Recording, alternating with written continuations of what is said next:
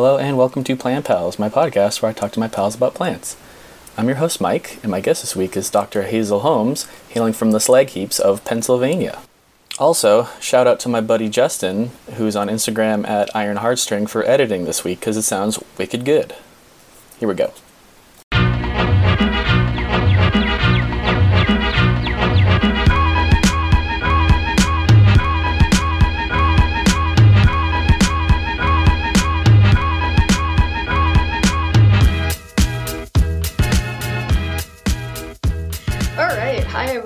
Thanks for tuning in to listen to me talk on this podcast. um, so, depending on how you know me, you probably know me under a different name. Um, I my given name that I use professionally is uh, Marion Holmes, but nobody in my personal life calls me by my first name.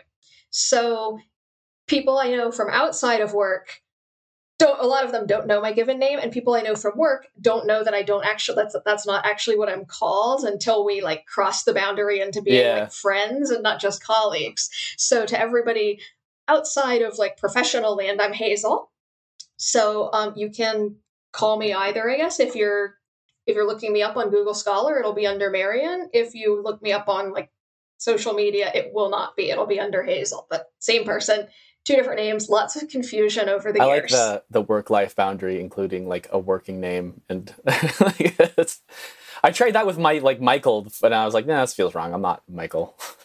yeah when i was younger i was gonna i was like trying to go for the legal change and everything but then like in college i, I tried to get people to call me like not my legal name and it would turn into like a whole thing where people like didn't Yeah. want to do it but then once i started working i was like this kind of works because like nobody here is going to look me up on the internet and find anything about me except for like my Yeah. work profile and i was like and especially once I was teaching and TAing, I was like, this is kind of okay because now none of my students are going to like find information on me. That's funny. Uh, so you mentioned you could be looked up on Google Scholar. What do you have on there? Uh, so Google Scholar and my publications and stuff are all under my given name. Cool. So that would all be under Dr. Marion Holmes. Awesome. All right. So you keep mentioning a slag heap. I don't know what a slag heap is. It seems tight. Hit me with a slag heap. So the slag heap is an industrial waste dump. Um, slag in general is iron and steel mill waste. It's not a great place to be a plant. It has really high pH, really high calcium. So in some respects, it's almost like a limestone substrate, but it also has all these like silicates and aluminum, and it's metal waste. So it, it gets very hot. It can cement into these flows that are almost like lava flows.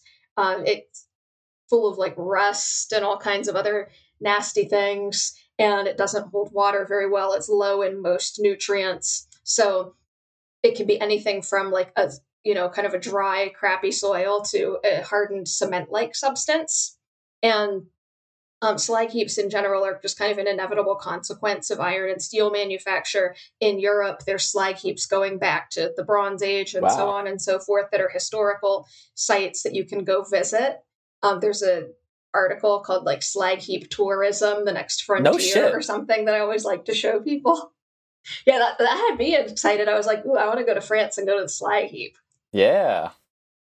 uh, but pittsburgh uh, steel history steel city pittsburgh steelers all that stuff and we had a lot of steel mills and we had a lot of steel mill waste and there's one waste pile in particular that's located along Nine Mile Run, which flows into the Monongahela River, which is the river on the southern side of Pittsburgh. And it, it was a whole valley that got totally filled with slag between the 1920s and Wow. 1970s. Um, over Holy 20 shit. stories, cliffs, very, very large quantities of slag, uh, just filling this whole valley. And half the valley ended up getting remediated um, in heavy quotes um, in the early 2000s and converted into a luxury housing development. So you too can pay a million dollars uh, for a house that's on top of the slag heap and right next to Oh. the highway, which never fails to Yeah. make me laugh. Um, but there's also a smaller section of the slag heap um, that was supposed to get developed into housing that did not.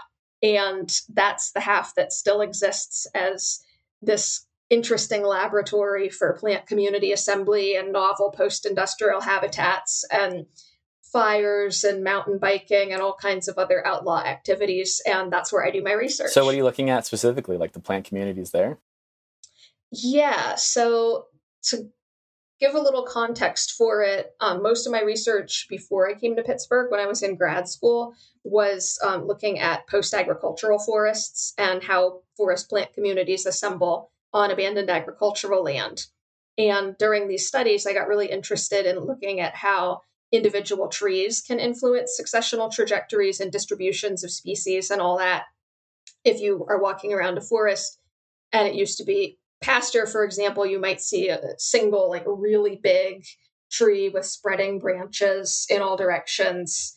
Um, that tree would have existed when that site was a pasture. And then when it was abandoned and reforested, um, the tree was actually able to influence the successional development of that plant community and distributions of species in it in a lot of ways, which is really mm-hmm. cool and exciting. I was looking at that for my like first solo project after grad school, and that got me really interested in the impacts of single trees on community assembly. So I went to the slag heap on a walk and the top of the slag heap is like a savanna. It's all forbs and grasses, but there are a whole bunch of these scattered single trees in it, just like the ones I had studied in post agricultural forests. And you can see that there's all these really cool processes going on near them. They're facilitating other plants in this really harsh environment. And so my work is mostly looking at facilitation by these scattered nurse trees on the top of the slag heap and, and incorporating into that questions about um, species specific relationships and invasion. So, were they originally forested areas that were then kind of completely changed by the slag heap? Yeah, so the valley was forests mm-hmm. and farms, and the land that got the slag dumped on it, I don't know if it was farmed at the time that it was purchased for slag dumping, but there's other areas in the valley and nearby that had been converted to agriculture. And then you also had some forest on some of the steep slopes and other areas. And what are you finding that's like growing and colonizing again? Is it just like massive amounts of invasives and then the old wolf trees? So it's a bunch of different stuff and a lot of invasive yeah. species. Um, but one of the things that's really interesting about it is that because it's very high pH and very high in calcium. You also have a lot of these limestone grassland species that you would see in kind of a degraded limestone meadow in Pennsylvania. So there's native grasses. There's a lot of, or fair amount of um, butterfly milkweed. There's some other calciphiles in there.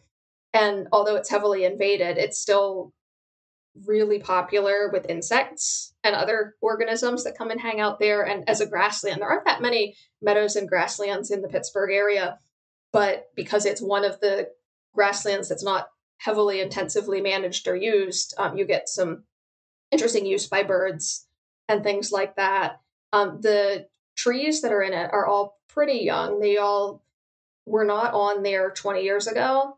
They are uh, mostly non natives. There's a couple of eastern red cedars, another calciphilic um, limestone meadow type of species, but the trees that I study are all non native. So they're tree of heaven or ailanthus and Chinese elm and um, a single white mulberry. Huh. So are you finding that like there's a layer of soil coming back to support these larger species, native or not? Like you said, nothing was really out there in terms of that 20 or however many years ago. There's soil in some spots, but it's really spatially yeah. variable. Um, there's places where the top, the slag on the top is like you can stick a probe down into it and go down like a few centimeters. And there's a lot of places where you can't. You just kind of like hit the top and it goes clink and it's like, yeah. I'm not going in. So there's spots where soil's developed on top a little bit, and some of the areas with denser grass seem to be that. There could be a really cool relationship with the legumes too, because there's there's a lot of non-native legume species um, like medicago and uh, crown vetch and all that. And some of the areas where you have high legume cover also seem to be the areas where you're getting denser, tall mm-hmm. grasses. And I wonder if there's a relationship going on there too. And then you also have these areas with really, really sparse vegetation that are just like bare slag with scattered plants where the soil is really shallow and it doesn't look like there's much developing on it. You've got some like interesting looking like moss and lichen and algae, like maybe even biocrust hmm. stuff going on. But I don't know enough about that to say anything else about that's it. That's cool though. I mean, just in my mind, like that's like the ultimate blighted wasteland. But like the fact that it's like, no, yeah, I mean, it's you know, it is what it is. Things are going to grow on it and come back as they can. That's really cool. Yeah, that's one of the things I find really exciting about it is that it's it's, it's like the definition of a novel community. You know, it's it's a trash yeah. pile, but you're getting like interesting things growing on it, whether it's native species or non-natives that are not common elsewhere. Like um, there's a ton of Viper's bugloss growing there, which is not something you see a lot in the Pittsburgh area. It's non-native, but it's it's very much a calciphile. You'll see like stands of it growing on limestone road cuts elsewhere in the state, and that's it. Uh, but there's a ton of it at the slag heap, and the hummingbird moths and everybody love it. Uh, it's also just a really cool, charismatic yeah. plant, like all these tall spikes of purple blue flowers in midsummer. It's like one of the ultimate like um, Mon Valley summer solstice plants, kind of. It's it gives us this like beautiful, colorful midsummer landscape. Um, so you've got this like really cool assemblage of unusual non-natives, natives, and like common non-natives, but the way that you can see all these species doing all the successional processes and forming patterns and whatnot in the community is extremely yeah. fun. Are there any strange animals that show up in there? Do you know? Like, do any vernal pools reassemble at the top of the slag? So there are some wet spots, and some friends and I had commented on them. I don't think they actually support any of the vernal pool life, but they there is a form of heterogeneity there. With despite the fact that it's like super dry, you got these like little depressions um, that do hold water, and the water doesn't mm-hmm. go anywhere. But I don't think anything actually is using them at this point. Maybe yeah. in the future. Um, there are some grassland birds that were using it. I cannot remember what types. I think at least one of them was a sparrow uh, that somebody was telling me was nesting up there that's not locally common. That's pretty cool. Yeah, I mean, like, I've done coastal sage restoration in coastal California and like places that used to be bombing ranges. Like, I would find like the dummy rounds like pretty regularly that they would shoot just to get like aiming practice in. I didn't know they were dummy rounds at the time. I thought I was goner, but and so it's just like you know a hundred years of military pollution and then suburbanization, and then you plant a couple of like critical species of shrub, and then all of a sudden like super rare birds are back. Like they're living in the 20 acres next to a Trader Joe's, like nothing ever changed. Like that's all I need. It's so easy. I actually, that's a great point because I've thought to myself, like, it would be really fun to do some experiments with introducing some of our less common, like, dry limestone specialist species and see how they would fare yeah. at the slag heap because it's it's their habitat there's other calciphiles there so i wondered if you did like some kind of introduction experiment and got populations of some of those up there like how successful it would be i really want to try um, growing cactus in slag and see what happens because there's a couple different species of opuntia or prickly pear cactus in pennsylvania that yeah. grow wild and um, that's dry, hot limestone soil with a lot of calcium is like one of their favorite places. So that one I think would yeah. be really fun. What do you have? Humifusa. Uh, what else would you have other than that? I don't know. Maybe out there. Um, I am going to forget which other one we have. They actually just got determined oh, to be two yeah, species they, like a yeah, few years ago. Split. I saw it at a conference. Somebody announced, "Guess what? We now have two cacti," and everybody cheered. Literally doubled the amount of species. I know. I was that was such a trip growing up in the Northeast to like find out that there's cacti that occur naturally and they just are there and they were there the whole time. And like I remember I went to this house on the Cape and they had a bunch of cacti in the garden. And I was just like, what? Like I don't understand. It's March and this is outside. Like I mean, I still now get it out west. Uh, whenever I see a succulent that's just growing in the ground, I'm like, oh, that's gonna turn into mush come the first frost. I'm like, well, it doesn't really do that. Um, yeah, no, but that's that's the tightest shit ever to see a cactus. I mean, to see one that would be growing on top of a pile of industrial tailings too. Like what a what a good metaphor. Right. And and all the cool insects and stuff that hang out there, I'm sure they would love some extra cacti to hang out on too. Yeah. Um, so how did you find your way into this is these are very specialized things. This is like the the deep cut shit that yeah. I love. Like how did you how did you find your way into learning about uh, post agricultural trees and slag heap communities? Um, so let's see. The post agricultural stuff, uh, that's what I ended up studying in grad school. And I have been interested in like how plant communities change for a really long time. I would see it happen and I would also see pattern forming because that's one of my interests within the field is how patterns form in space in plant communities, like distributions of species, distributions of growth forms, um, what kind of drivers, whether it's biotic interactions or environmental variation, shape distributions, um, how those change through time, and so on and so forth, has always just been really interesting to me. And one of the like big things that got me into it was when I went to undergrad. I was taking classes for my major out at a satellite campus because the school I went to, which was Temple University in Philly, the main campus is like right in North Philly. It's very urban. But my second year of college, when I started taking classes for my major, which was horticulture, most of those are out at the satellite campus, which is about 40 minutes north of Philly in the suburbs. And it was the biggest culture shock I've ever experienced in my life. But the campus is really beautiful. Um, it has an arboretum and a collection of a whole lot of really cool plants. Um, also, all these really neat peripheral areas that are different kinds of wild communities, for lack of a better term. So there was an abandoned orchard. Uh, there were a lot of post agricultural, like former farm fields in various stages of succession. So we had like some goldenrod fields, shrublands, really dense young forest, all these really cool abandoned places, um, an abandoned tennis court of hmm. all things. And that's where I would hang out a lot of the time, would be in these different peripheral areas, um, you know, seeing all these cool like agricultural features and what's coming in now that it's not actively agricultural anymore, like going through the abandoned orchard and you can see traces of it. Like you can see the apple trees in straight lines and all the cool old um, fence posts and sometimes random abandoned tools and things like that.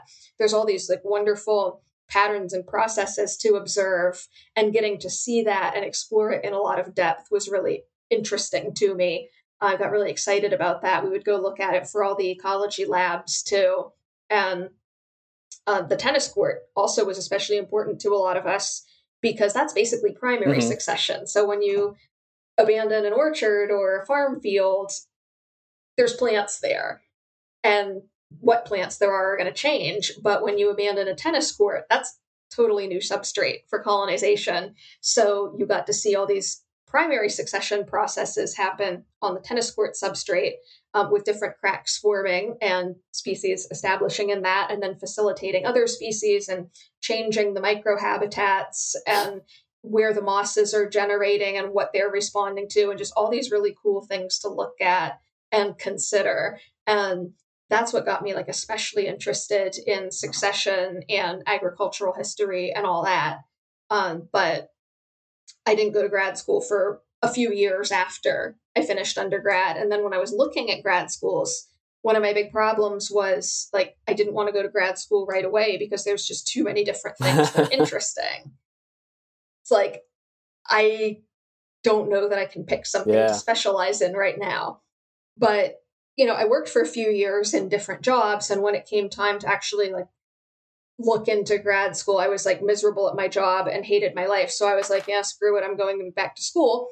And when it came time to actually look at different people's labs and see what kind of research people were doing, I kept coming back to these like vegetation dynamics and succession and how forests develop through time. And some of the, a lot of the people actually are working on like post agricultural sites or logged sites or other different kinds of land uses. So that ended up being what I did. So there, I once read a very hot take that it's hard to pinpoint what drove evolution in eastern meadows for like the wildflowers because they're so ephemeral. Um, I have not further developed that opinion, but is that something that holds any water? Like, I just thought it was so crazy that somebody considered it a mystery as to why like plant communities in meadows are so like kind of rigorous when it lasts for you know, in a place in the absence of like indigenous burning or something, which there probably wasn't many. Like, oh, they're just you know, somebody was puzzled at the fact that these showy wildflowers could grow in an open sunny area when it was supposed to all be you know primordial forest. Yeah and i think in a lot of places I, I think honestly that the meadow communities are kind of underappreciated. So a couple examples in the philly area that's a place that you know most people when you tell them southeastern pennsylvania they're going to think it was mm-hmm. all forest but there are all these really really interesting different specialized meadow and grassland communities there uh, that were documented. One of the benefits of some of the eastern cities is that you had really early written do- uh, documentation of communities by European settlers. So there was a lot of meadow and a lot of different open communities, uh, many of which then were gone because the management was lost. But they were there and clearly there was enough of them maybe not always in the same place you know we talk about the the shifting mosaic of land uses and that maybe these meadows were not always in the same mm-hmm. exact mm-hmm. place for thousands of years, but there was enough meadow on the landscape for the community to persist. And in southeastern Ohio, very densely forested region now, but there are all these little like tiny pocket prairies. And that's something that I've had to argue about with people because there are a couple of them that are well known and studied, but I think they're a lot more common than people realize. And they're not very large, so they're easy to miss. But you go to the tops of ridges where you've got these limestone outcroppings and limestone soil, and there will be sites that are full of openland species, um, grasses, and forbs, and they do get encroached on quite a bit by woody plants in the absence of management. But despite that, they've managed to persist as open communities for many, many decades after all the surrounding pasture that was part of the same land use complex in 100 years ago. It's all forest now but the central areas will retain some of this open land character and a lot of the distinctive species despite the woody encroachment. So that suggests that this is a different community type based on this limestone substrate. And unfortunately, the records there are not yeah. very great of what was what was growing there at European colonization. You know, there's a lot of forest, but there's not fantastic data on that. So it's it's very much reconstructing it. But there, you know, a lot of those areas, um, even after colonization, like they were pastured and um, pastured ridgetop pastures. A lot of those openland species probably just hung out in there still if they weren't getting completely eaten. And having the livestock in there would have certainly kept the woody encroachment at yeah, bay. I have like a a pet theory that there's probably really old lineages of local plants like along you know if a fence post that's been there for 400 years and it has you know just enough area where the cows can't snip it down i'm like the og community exists in this you know square foot area. Like i wonder if the local genetics that have been lost otherwise could be found in like road ditches and things like that around spots that have been just heavily converted to agriculture. Or like um i know that urban areas that are wet enough can get or even I think Philly has like really cool ferns that just grow in the old mortar of brick buildings. Like, have you seen that? Oh yeah, that is so tight. Like, do you know much about how that just you know luck of the draw, clean enough air they can just grab onto a substrate with a spore, and that's all they need? Yeah, that seems to be it. Like, there's a couple spots in particular where you've got a lot of different types of old mortar, so the chemistry is a little bit different, and it's basically this uh, this analog of their natural habitats, which are rare, but the spores could get there. So you go to the Wissahickon Valley in particular, and you look at all these old stone structures and see an incredible amount of fern diversity. And there's some of the fern species um, that live in the masonry that are really, really common in cities because there's all this mm-hmm. created habitat for them, but you like never see them anywhere else. They're rare everywhere else because they historically only occurred on specific kinds of rock outcroppings that aren't that yeah. common. But we've built a bunch of them now, so now you see them everywhere. That's crazy to think about. Like they're actually, it's almost like the opposite of the problem for once, where it's like, oh no, we've created all this habitat for these ferns. They're doing fantastic at the cost of every other thing that we paved over to build it, but still. Yeah, that, and that's one of the things that's so interesting to me about novel communities and assembly in response to all of these different processes, whether it's agriculture or industrial waste or urbanization, is that you have all these different responses and you know so much of what you read about is negative it's like you know land use is always bad but the reality is like a lot more chaotic than that and that's what mm. makes it such an interesting field of study to me because there's so many different responses and not everything is always going to be the same story. Yeah. Yeah do you have any examples of like uh, besides the slag heap and mortar ferns that you've seen that have really stuck out to you of like call and response between industrial development and plants saying fuck that we're fine with it yeah uh, there's actually another fern example um, from philly there was an abandoned train station so there's an abandoned rail viaduct that goes through part of the city and mm-hmm. it's a meadow essentially it's um, like an elevated meadow with lots of milkweeds and native grasses and other interesting things but there used to be an abandoned train station on it, which I think has been torn down in recent years. And the inside of it, dark, shady, moist, and um, you know, botanists like to go explore abandoned places and see what's happening. And a number of years ago, some of my friends sent me a photo uh, uh titled um, "Spring Garden Street Station Fernery," huh. because inside there were like a half dozen species of ferns all growing in the building and it wasn't on the masonry it was just in the like middle of this rotten building i guess they were growing on the rotten wood and none of these are fern species that you see in that part of philadelphia very commonly they must have come you know the spores come a long way uh, but that was another one. Like I, I, would not have expected to see all those dryopterises yeah. in that area of town but there they were. And then you go outside of the station, and there's this really interesting meadow community and um, lots of other weird stuff there. There was a southern magnolia that had naturalized up there. That was the first naturalized southern magnolia in Pennsylvania that any of us were aware of. okay. It's a really common cultivated species. It's fleshy fruited. Birds like to eat the fruit, but there was nothing in the literature and none of us had seen them actually like naturalize on their own mm-hmm. beyond that so that was a really exciting one that one we published on do you think that's like a climatic shift kind of pushing it northwards too i think it's several different things uh, the cultivars of southern magnolia that get planted in philly tend to be selected for cold hardiness and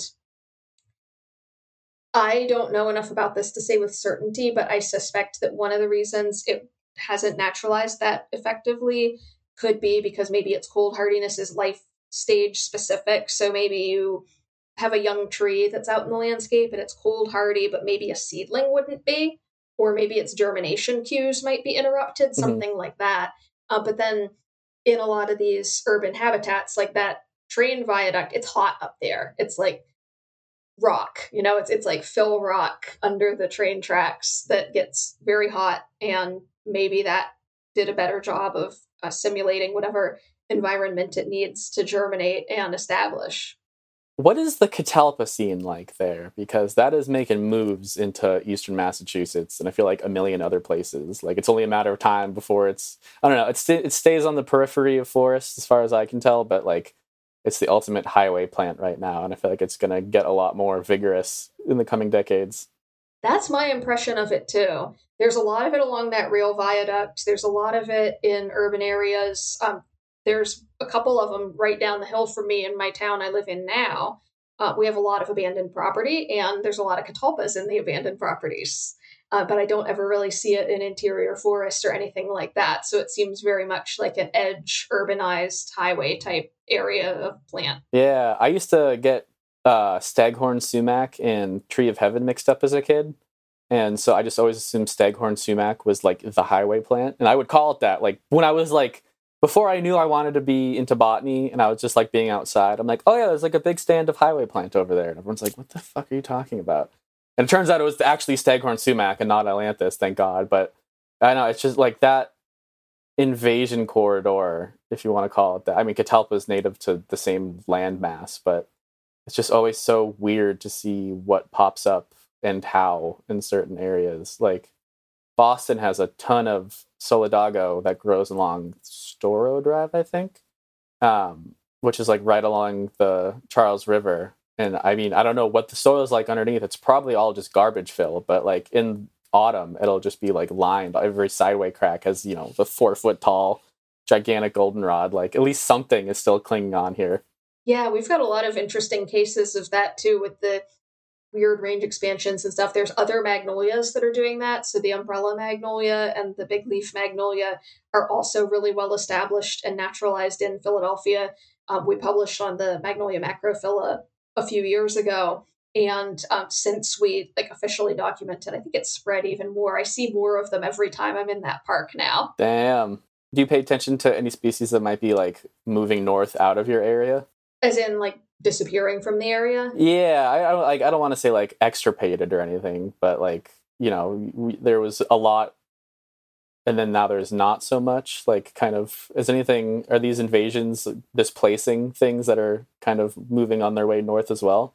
So it's possible. Um, the park that all the magnolias are at had a lot of hemlock in the gorge. Now, hemlock isn't like a super common tree in the Philly area because it likes colder, mm-hmm. moister sites, but you would get it in river valleys, gorges, north facing slopes, things like that.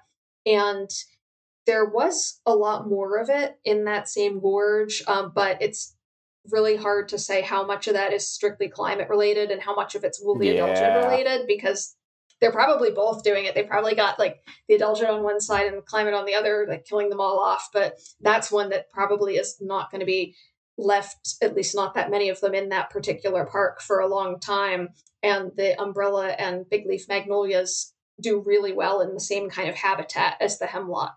So that could be something that would be effectively replacing it. That's super interesting. I hadn't thought about because you know I always imagine hemlock as like north facing mount, mountain slopes or something, but like yeah, these little microclimates that something that is analogous further southwest, whatever east. Like that's that's really cool to think about, or even just like conifer being replaced by a broadleaf is I don't know feels weird in my head.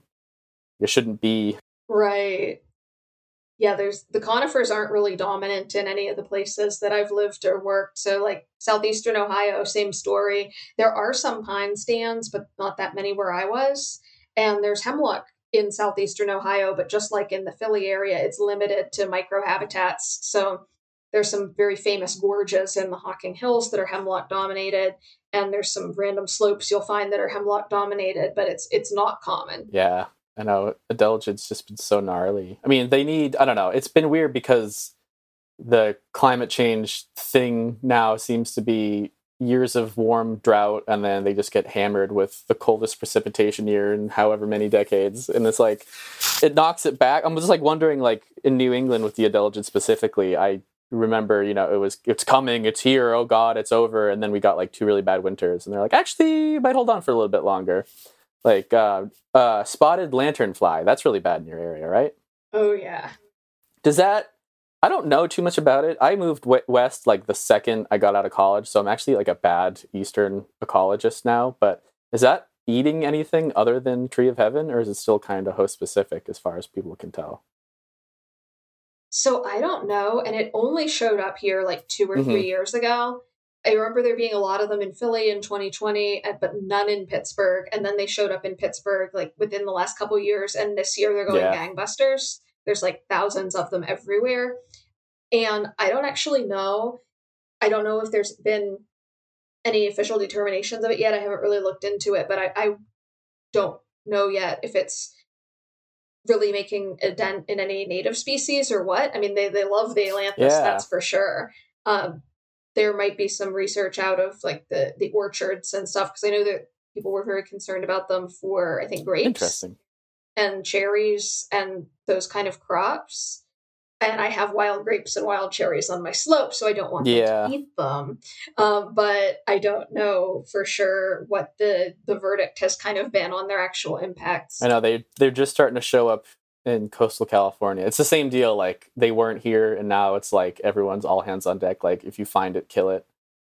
Because uh, um, you know, viticulture is like a huge thing out here. But I don't know. I, all I've ever heard about it, I know it's one of those things that's so new. It's probably going to adapt and eat something else at some point. But I'm like, hey, in the meantime, it's kind of taking care of the tree of heaven for us a little bit.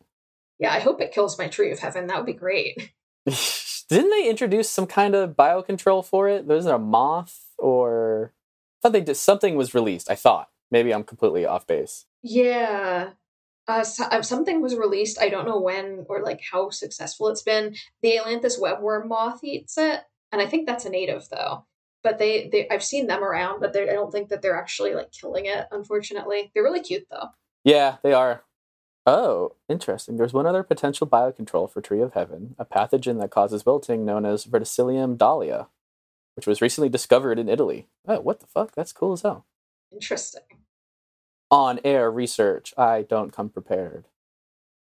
Uh, so, okay, where else have you worked mostly in the area that you are now then? So, uh, I worked in southeastern Ohio for grad school, and then after grad school, I moved up to Pittsburgh, which is about three, three and a half hours away from Athens County, where I went to grad school. And it's it's a similar ecoregion. We're both in the unglaciated Allegheny Plateau. Uh, floristically, there are some differences, and Pittsburgh is kind of on the dividing line between some of these differences.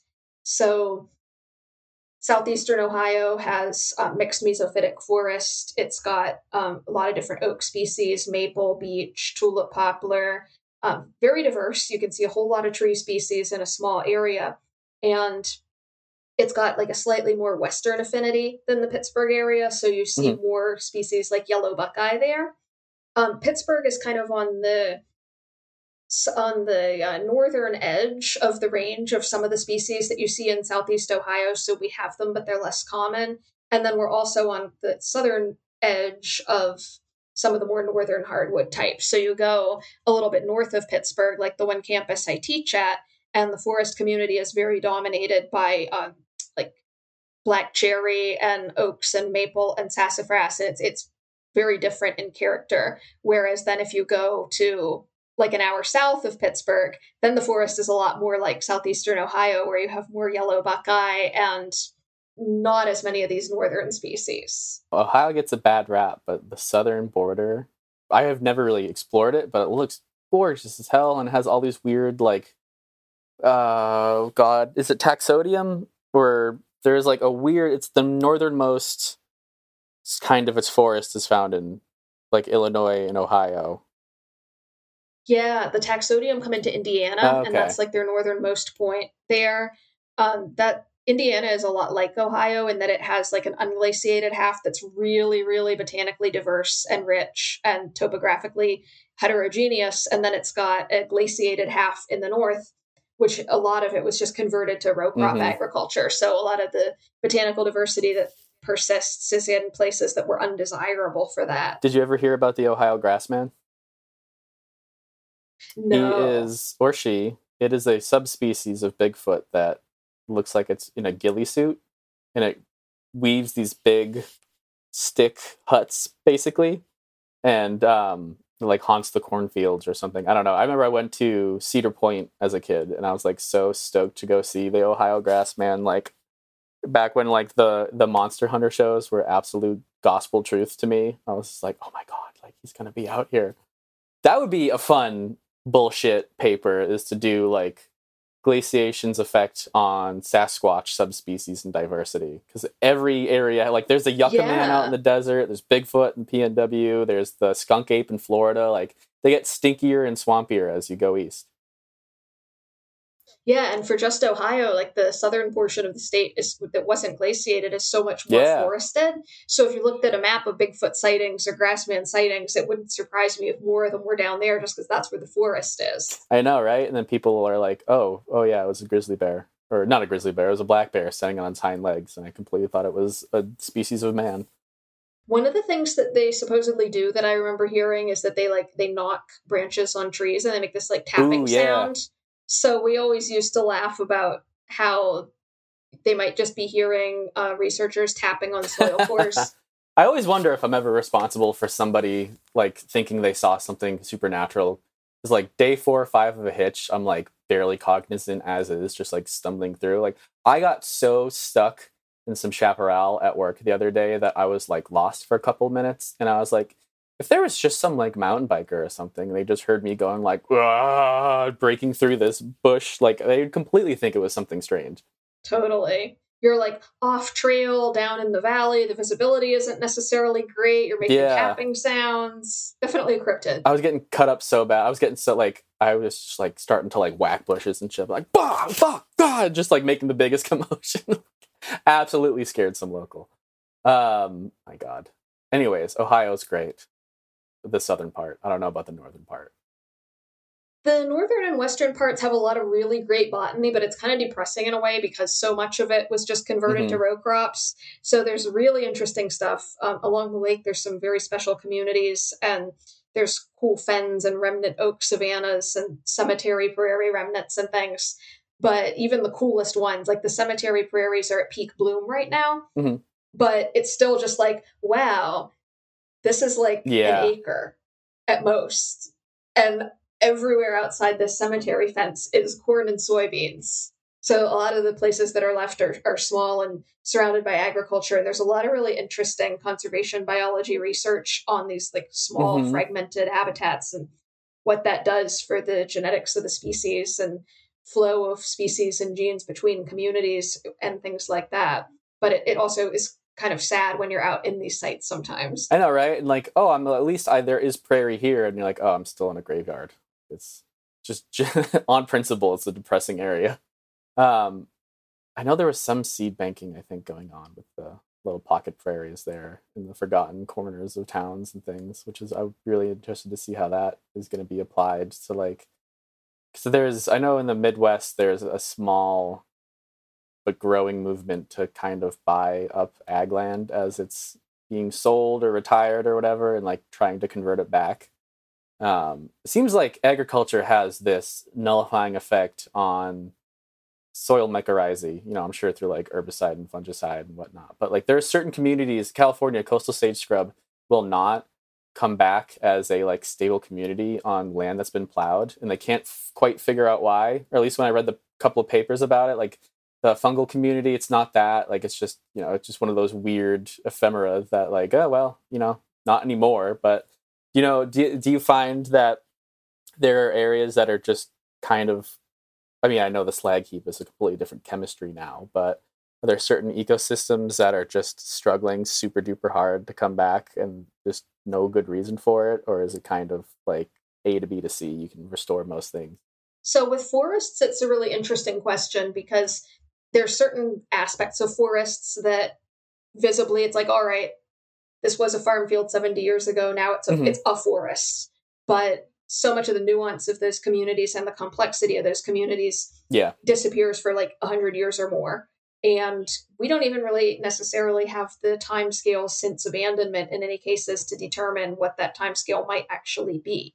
Because you can go in a post agricultural forest that's almost 100 years since canopy closure, and it'll still be missing a number of the herbaceous species and structural features that you would see in a long established forest. So with forests, it's interesting because you can very obviously see the forest is back, but when you start deconstructing that into its component parts and say, like, well, okay, but what aspects of the Yeah. forest? We have a tree canopy, but 80% of the biodiversity in the forest is in the herb layer, and a lot of those species are not back. Is that where your wolf tree research comes into play? Somewhat. And some of the things that were really interesting there is the way that they can seem to act as something of refugia in the herbaceous layer. Oh, okay. Because the herbaceous layer there were all these species. So for eastern forests one of the big questions in successional ecology is looking at dispersal syndromes because there's a lot of different ways that they move around. And one of the reasons that they don't come back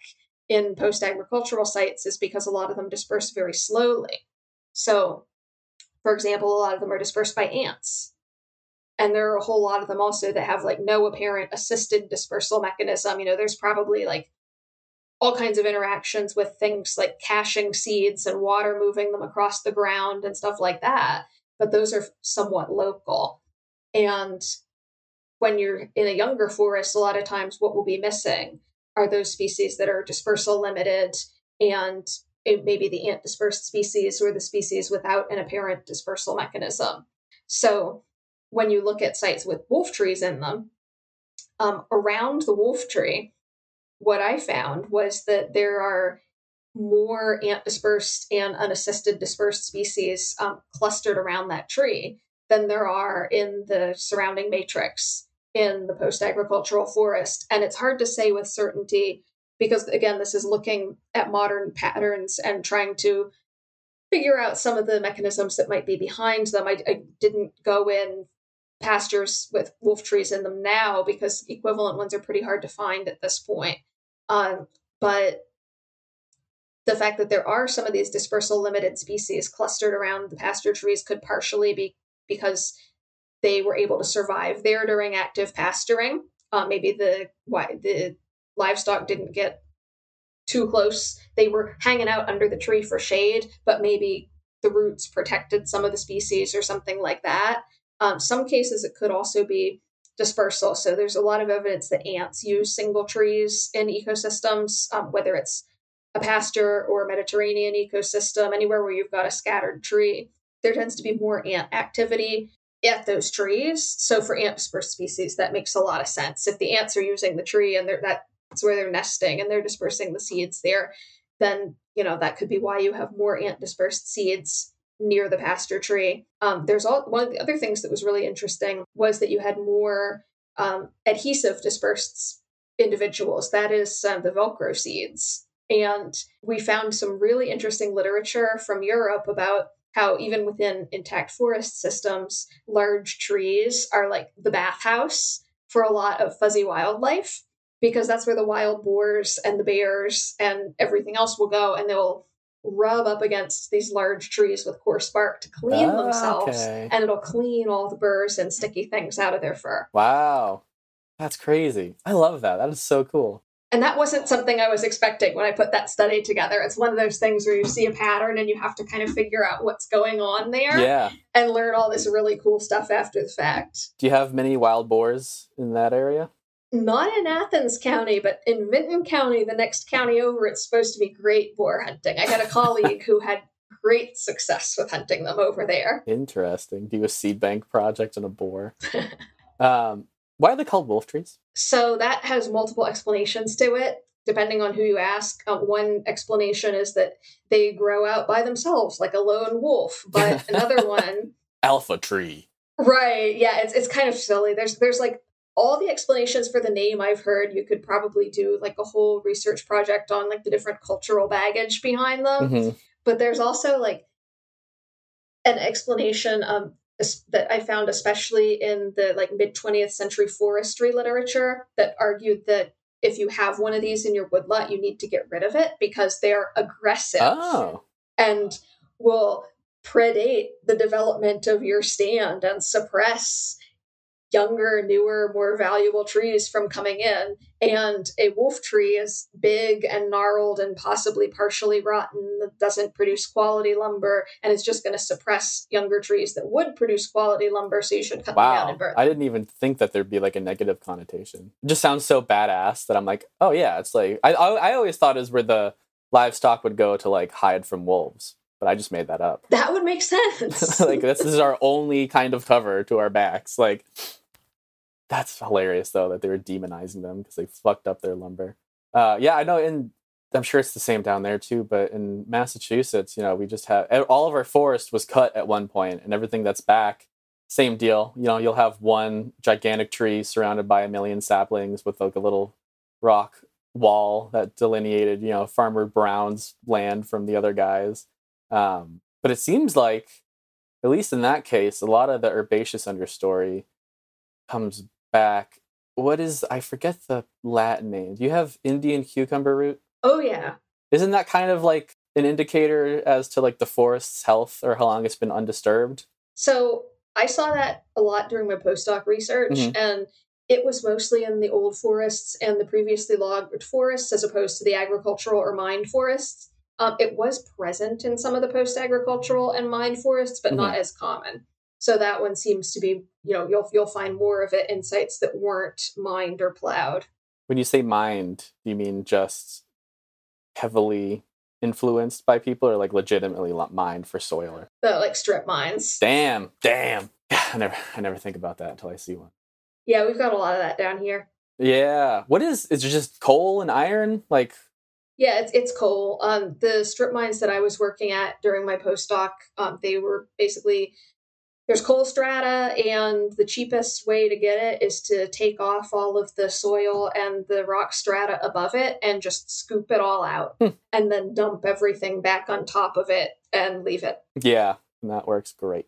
No questions. yeah, the worst field, the single like worst fieldwork experience of my life was working in those strip mines. So there's cool ecology there, but I also don't have anything too nice to say about them. Yeah, were you in an active area or was it just kind of forgotten about when you were out there? No, it had been abandoned since the 50s. What sucks so bad about it? So it was it was reforested at least, so it was shady. Uh huh. Um, basically, in some of these strip mines, it's like something you would find in some like treacherous adventure scene in a sword and sorcery novel, where you've got steep piles of spoil that collapse Ooh. underfoot as you walk on them. You'll slide down these spoil heaps toward these deep, steep sided gouges in the Mhm. bedrock that are too wide to jump across, but too narrow and steep to just cl- go down and go through. Ooh, so you just get knocked. Just terrible, and they're and they're full of this like fetid, greasy looking orange water with acid mine drainage. Yeah. That's like bright orange and sticky. Uh, kind of just just demonic and haunted. And then you'll come to these like gouged high walls of rock that look like they could collapse at any minute. It's very, very treacherous terrain on its own. And then you also put a couple meter tall layer of multiflora rose on top of everything Oh, that's so thick you can't see. You can't tell where you're going. It's terrible.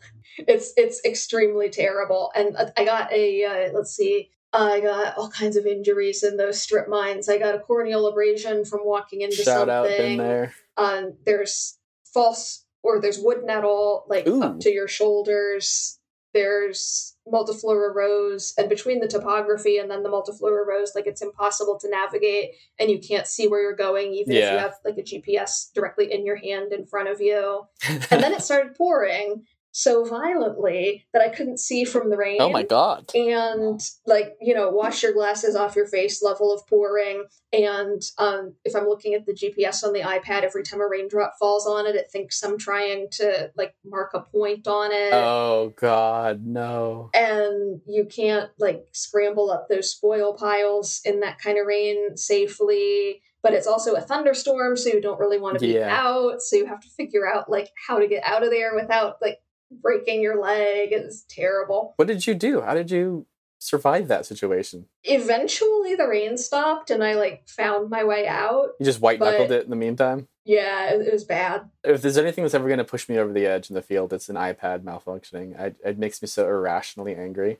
Yeah, I was never a big technology person in my research. I'm like get a get a pocket sized notebook and a pencil and like a paper map and all that. That's how I've done like everything. But then for my postdoc, you know, it's like yay, it's a postdoc. I'm going to learn new skills. I'm going to do new things. And the reserve I was working at is very, very like GIS oriented. They have a GIS expert in house. They do all this really cool stuff with mapping and all that. And so for this one, the plots and everything that I set up, they did not physically exist in the site. They all existed in this uh, GIS map, and I would go find them using the Mm. iPad and like then flag the corners and count everything there. But we didn't actually like leave anything up. It was all just in the internet world somehow. And so that meant recording the data directly into the iPad, which is kind of cool because it means that everything is geo-referenced and like you don't have to Mhm. re-enter the data when you get back from the field and everything but it was one of those things where it's like i'm really glad that i did this so that I, I like have these skills and i learn how to do these things but every other project i've done since it's back to the notebook Yeah. Dang. And now Survey 123 is the bomb. That's like a newer thing for me. Uh, well, very cool. Thank you very much for talking to me. thanks for inviting me Yeah. I'm glad we could make it work. Uh, do you have anything you want people to know about that you have going on? Anything coming up? Anything at all? i'm giving a talk at the ecological society of america meeting two Oh, weeks from tomorrow i don't know if this will be listenable by that point I think it should be out by then. What's today's date? So, two weeks from the 25th. That'll be, it's i think the 8th yes, August 8th. Yeah, this will be out by then. Um, so I'm giving a talk August 8th at the ESA meeting in Portland, and it is about slag heap research. Cool. It's about um, a project that I did over the last couple years um, looking at invasion ratios and the relationships between native and non-native richness under these nurse trees and how facilitation is shaping invasibility within the slag communities. You know what time you're on? I think 10:45 a.m. Perfect. And it's going to be broadcast as well, or it's only in person? You know, I'm not entirely sure. Well, I'll make people go. Uh, well, cool. Thank you very much. Thank you.